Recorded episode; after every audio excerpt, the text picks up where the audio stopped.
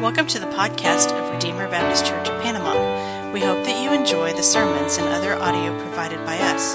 Feel free to share what you find here, and we hope that it will be beneficial to you as you seek to know and follow Christ. You turn your Bibles to John chapter 12. John chapter 12. Have you ever prayed and wondered, does God hear me? Maybe you prayed for a long time for something. Maybe you've prayed for decades for something. And you just ask, does God hear me? Maybe you felt anguish and pain over whether or not does God hear you pray. He does. He hears our prayer. He doesn't always answer in our time, but He hears our prayers. This week I, I was uh, on Facebook and I saw a meme. And I don't usually share those things, but this one I thought was pretty good for tonight. Um, here's a picture of Mel Gibson next to Jim Caviezel as they are uh, in the movie The Passion of, of the Christ. And, and the caption says, This is what it looks like when I complain to Jesus about how hard my life is. We get to feeling down. We get to feeling, um, you can move it.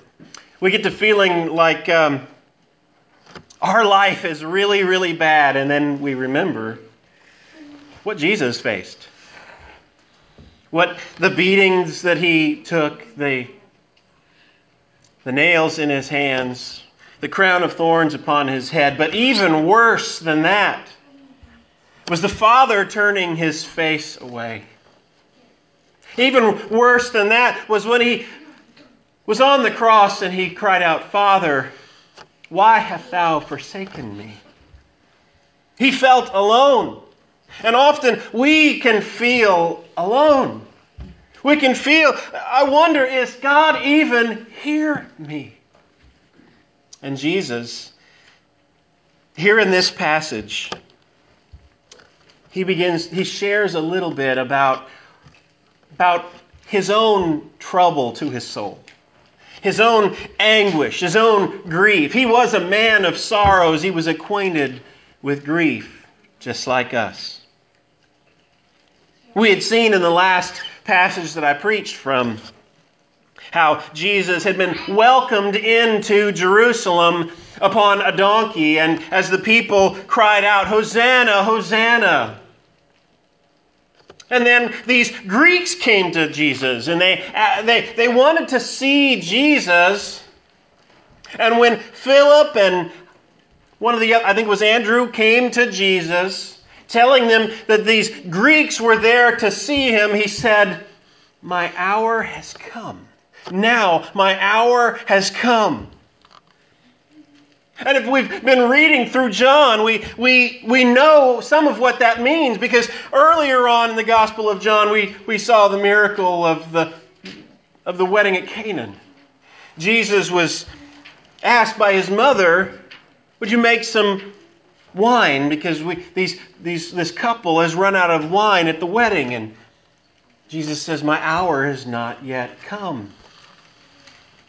And whenever he meets with a woman at the well, he, he says, A time is coming when true worshipers will worship in spirit and in truth. But it's a future thing.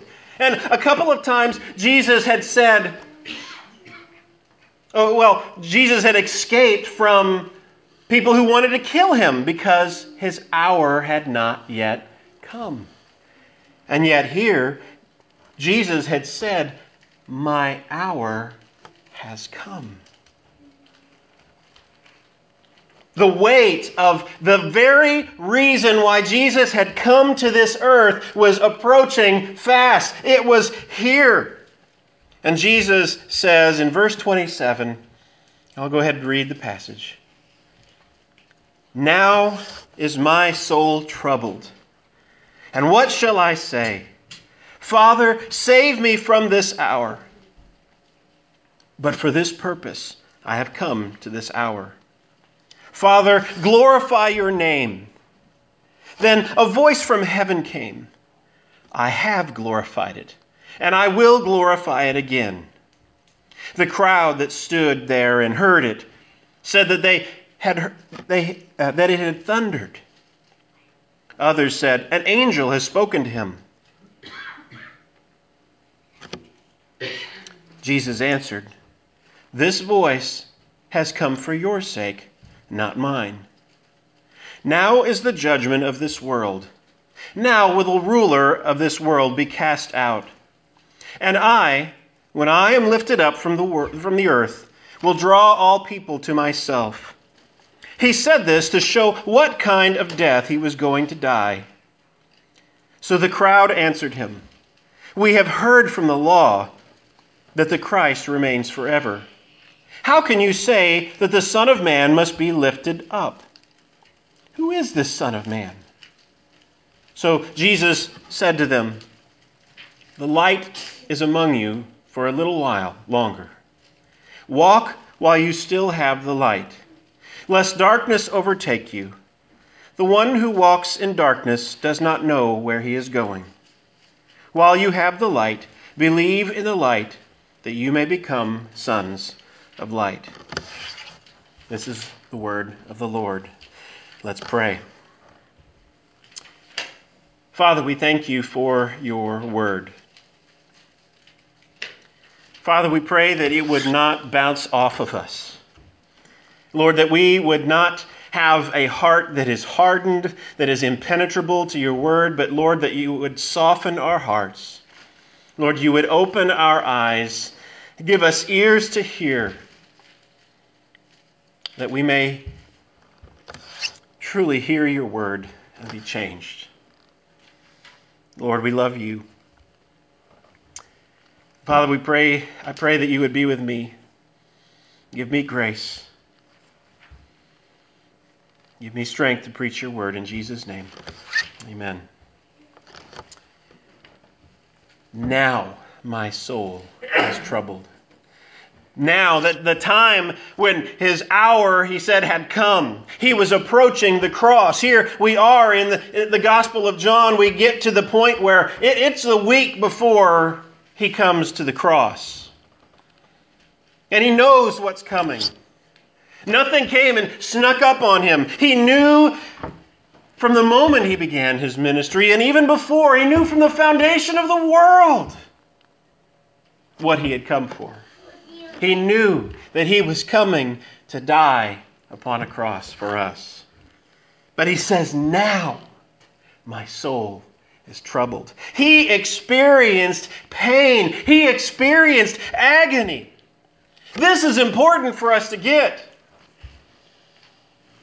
Often we can think about God as if he's some distant being, somewhere out there and distant, and doesn't really feel with us, doesn't really have any kind of emotion towards us. But here we see that Jesus came and he, not only did he weep whenever Lazarus died, but he felt agony of his soul when the cross was approaching. The next part is kind of confusing. Scholars take it two different ways. One, he, it, it's like, and what shall I say? Father, save me from this hour? But for this purpose I have come. So basically, the question is it a question here that Jesus is asking? Should I say, Father, save me from this hour? And he immediately answers that with a no. But it's for this purpose. Now, that's possible. That's the way that uh, the translation we're reading from has it. It's got a question mark there. But it seems to kind of remove some of the pain and the agony that you, you hear in Jesus. The, the question marks aren't there in the Greek text, that's an interpretation. I think it makes sense for us to read it, and what shall I say? As if Jesus is at a loss for words. And he says, Father, save me from this hour. And it's not a, a, a, moment of, of doubt. It's not a moment where he's not trusting in his Father. It's even, even in the Psalms, we read the same thing, like where David, or like where Bradley had read from. And David was crying out, Save me. Jesus very well may have been quoting from some of those Psalms, saying, Save me. If he could cry out, Father, Father, why have you forsaken me on the cross? Then why should we have to kind of remove that anguish by making it into question? Jesus cried out, Save me from this hour. But yet, in the midst of that pain, in the midst of that agony, as he cried out, Save me, he had confidence in his Father's will. He had confidence that he was right where God had placed him, right where he needed to be. He says, But for this purpose I have come to this hour. While he cries out, Save me, he trusts.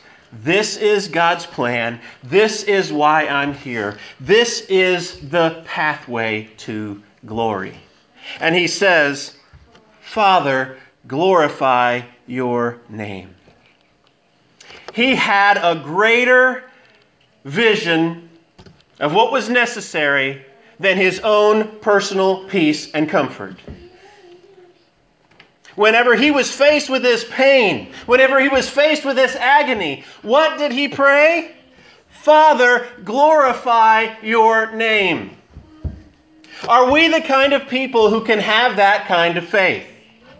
When we face walking along with a loved one who's dying, when we face struggles of all kinds of degrees, can we say with Jesus, Father, glorify your name? When we struggle to overcome sin, and we pray and we pray, but it still has its hold on us. Can we pray, Your grace is sufficient for me? Can we pray with Jesus and say, Father, glorify your name? An amazing thing happened. When Jesus prayed, Father, glorify your name, it says a voice came from heaven. There was only a couple of times when this happened. There was the transfiguration upon the mountain. There was at Jesus' baptism. And then there was this. When Jesus was praying in anguish, in agony, the, the, the voice came from heaven and says, I have glorified it, and I will glorify it again. Pointing to the fact he has already glorified his name in what Jesus has done up to this point. He has glorified his name whenever he made water into wine. He has glorified his name when he fed the 5,000. He has glorified his name when he made Lazarus get up out of a tomb and walk. And he says, I will glorify it again. In the context here, Jesus is in agony over the fact that he is going to face the cross within a week's time. And whenever the Father says, I will glorify it again, that is the Father affirming that he will glorify his name within the resurrection of Jesus. That he will not stay in the grave, but he will raise again from the grave and ultimately glorify the Father. The crowd that stood there heard it and said that it thundered. And others, an angel has spoken to him. They didn't understand. We often see this. The, the disciples don't have a full understanding of what's going on until after the resurrection, and they reflect on what they had seen beforehand. The Spirit brings it to mind, and they realize, oh, that's what that was about. The crowds didn't understand him. They, some of them, they thought it was just a natural occurrence like thunder. Some of them thought, well, it sounded like some kind of a voice, but it maybe it was an angel voice. I just couldn't make out what it was saying. And then Jesus says, The voice has come for your sake and not mine. Well, if it came for their sake, why couldn't they understand what it meant? But yet Jesus says, the voice has come for your sake and not mine. How can that be? I think it's after the fact. After the fact, when Jesus goes through the cross and the resurrection, and the disciples think about what they had experienced with Jesus, they remember, oh, remember that? That was the voice of God. He was saying, I have glorified it, and I will glorify it again. And so we have it recorded here in Scripture. It was for our benefit. Jesus was in pain and agony, and surely he gained some benefit from hearing the Father say those comforting words I have glorified and I will glorify it again. But the primary reason for God speaking from heaven, saying that, is for our benefit. That we would know God did it all for His glory.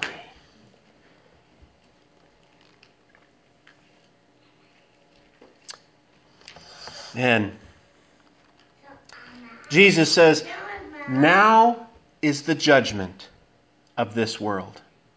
Now the ruler of this world will be cast out. And I, when I am lifted up from the earth, will draw all men, people to myself. What was the cross ultimately about? It was about grace, yes, but it was also about judgment. It was because of our sin. Our sin. The sin of everyone who has ever lived. It was so weighty. And we all deserve death, hell. The cross was about judgment on that sin. Jesus did not, does not wipe our sin under the, under the mat. He doesn't, he doesn't sweep it under the rug and just say, oh, it's okay because he's just such a gracious and forgiving person. No, he had to die for us to be forgiven. The judgment on all of our sin, on all of my sin, on all of your sin was carried out on Jesus on the cross when the Father had turned his face away, whenever Jesus felt that abandonment, and the wrath of God was poured out on the Son of God. That was judgment that we deserved. Now is the time of judgment of this world. Now the ruler of this world will be cast out. It's talking about Satan. Jesus says, The ruler of this world, Satan, will be cast out. He will be ultimately defeated. Like Jesus, like, like, like in Genesis chapter 3, verse 15, whenever it says that the seed of the woman would crush the serpent's head. Jesus crushed the serpent's head. He cast the ruler of this world out. He was defeated.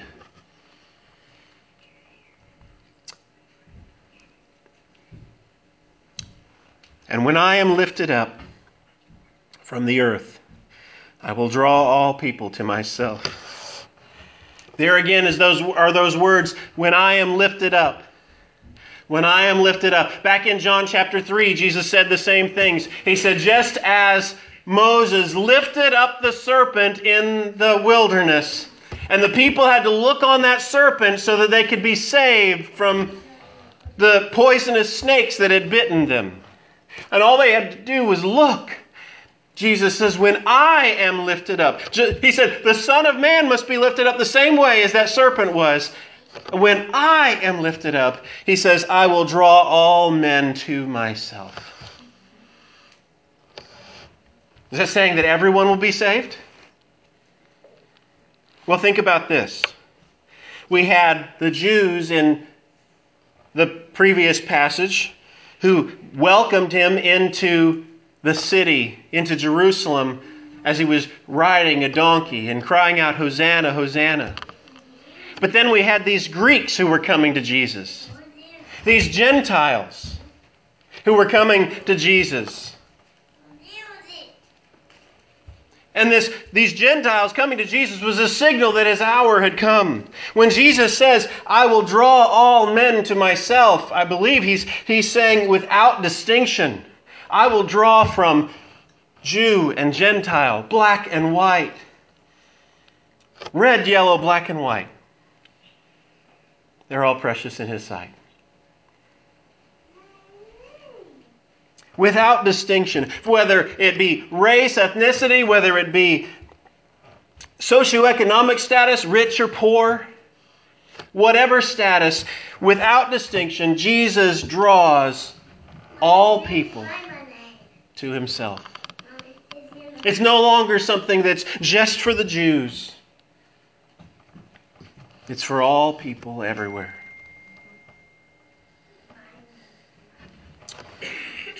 Men, he's asked by the people. He, he talks about being lifted up, and they understand what he's talking about. They understand when I am lifted up. Listen to what they say. The crowd says, He said this, well, verse 33, He said this to show what kind of death that he was going to die. And the crowd understands him. The crowd answered him, We have heard from the law that the Christ remains forever. How can you say that the Son of Man must be lifted up? Who is this Son of Man? They expected a Messiah. Ever since that John 3:15, or uh, not John, Genesis 3:15, the serpent, the seed of the woman will crush the serpent's head. The blessing of Abraham, the, the fact that, that Abraham would have a son, have a, have a, a, a, a seed that would have uh, land and it would have, sorry, that would bless all nations. The fact that David on down the line, the David on down the line was promised he would have a son who would sit on his throne forever. And the people, they had an expectation of what this Messiah must be like. And they're saying, the Messiah, when he comes, he's supposed to be here forever. Remember the, the promise to David. The promise to David. He would have a son that would sit on his throne forever. How, how, how can it be that he's going to be lifted up, that he's going to die? What kind of Son of Man is this? It's not the kind that we heard about. It's not the kind that we were expecting. And Jesus answers. He, he doesn't give them an explanation of, well, you just misunderstood it. The, with the, it was supposed to be like this. I was going to die, and no, he didn't. He didn't do that. Instead, he says, The light is among you for a little while longer. Walk while you have the light, lest the darkness overtake you. The one who walks in darkness does not know where he is going. While you have the light, believe in the light that you may become sons of light. They're worried about, well, if you're the Son of God, if you're the Messiah, if you're the Son of Man, then how are you supposed to die? Jesus doesn't explain everything. He says, I'm here with you now. I am the light. He said earlier in another chapter, I am the light of the world. He said, The light is with you now. Believe in the light now. Don't wait till later. Don't wait till you have it all figured out. Believe in the light now, that you may become sons of light. And with that same thing that Jesus said to those people there. Maybe you haven't got it all figured out and you're waiting to get it till you feel like you just understand everything before you trust in Jesus. Jesus' words here was the light is here. Believe in the light while you still have time. He was going to the cross. And he didn't explain everything to them. He was going to the cross. He was going away for a little while.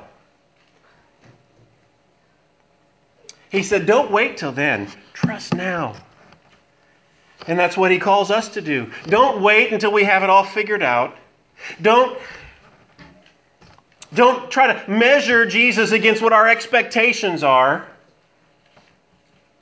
He is among us, He's spoken to us in His Word. If you sense Jesus speaking to you now, if you hear the voice of the shepherd calling to you, don't wait. Don't put it off. Trust in Him. Listen to him. Follow him. Look to him.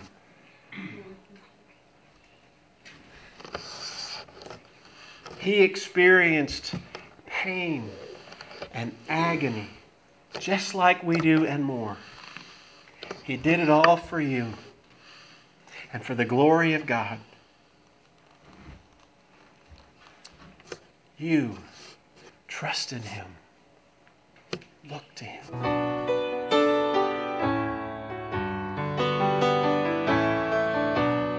Thank you for listening to this message from Redeemer Baptist Church in Panama. For more information, please visit us at RedeemerBaptistPanama.com or you can like us on Facebook.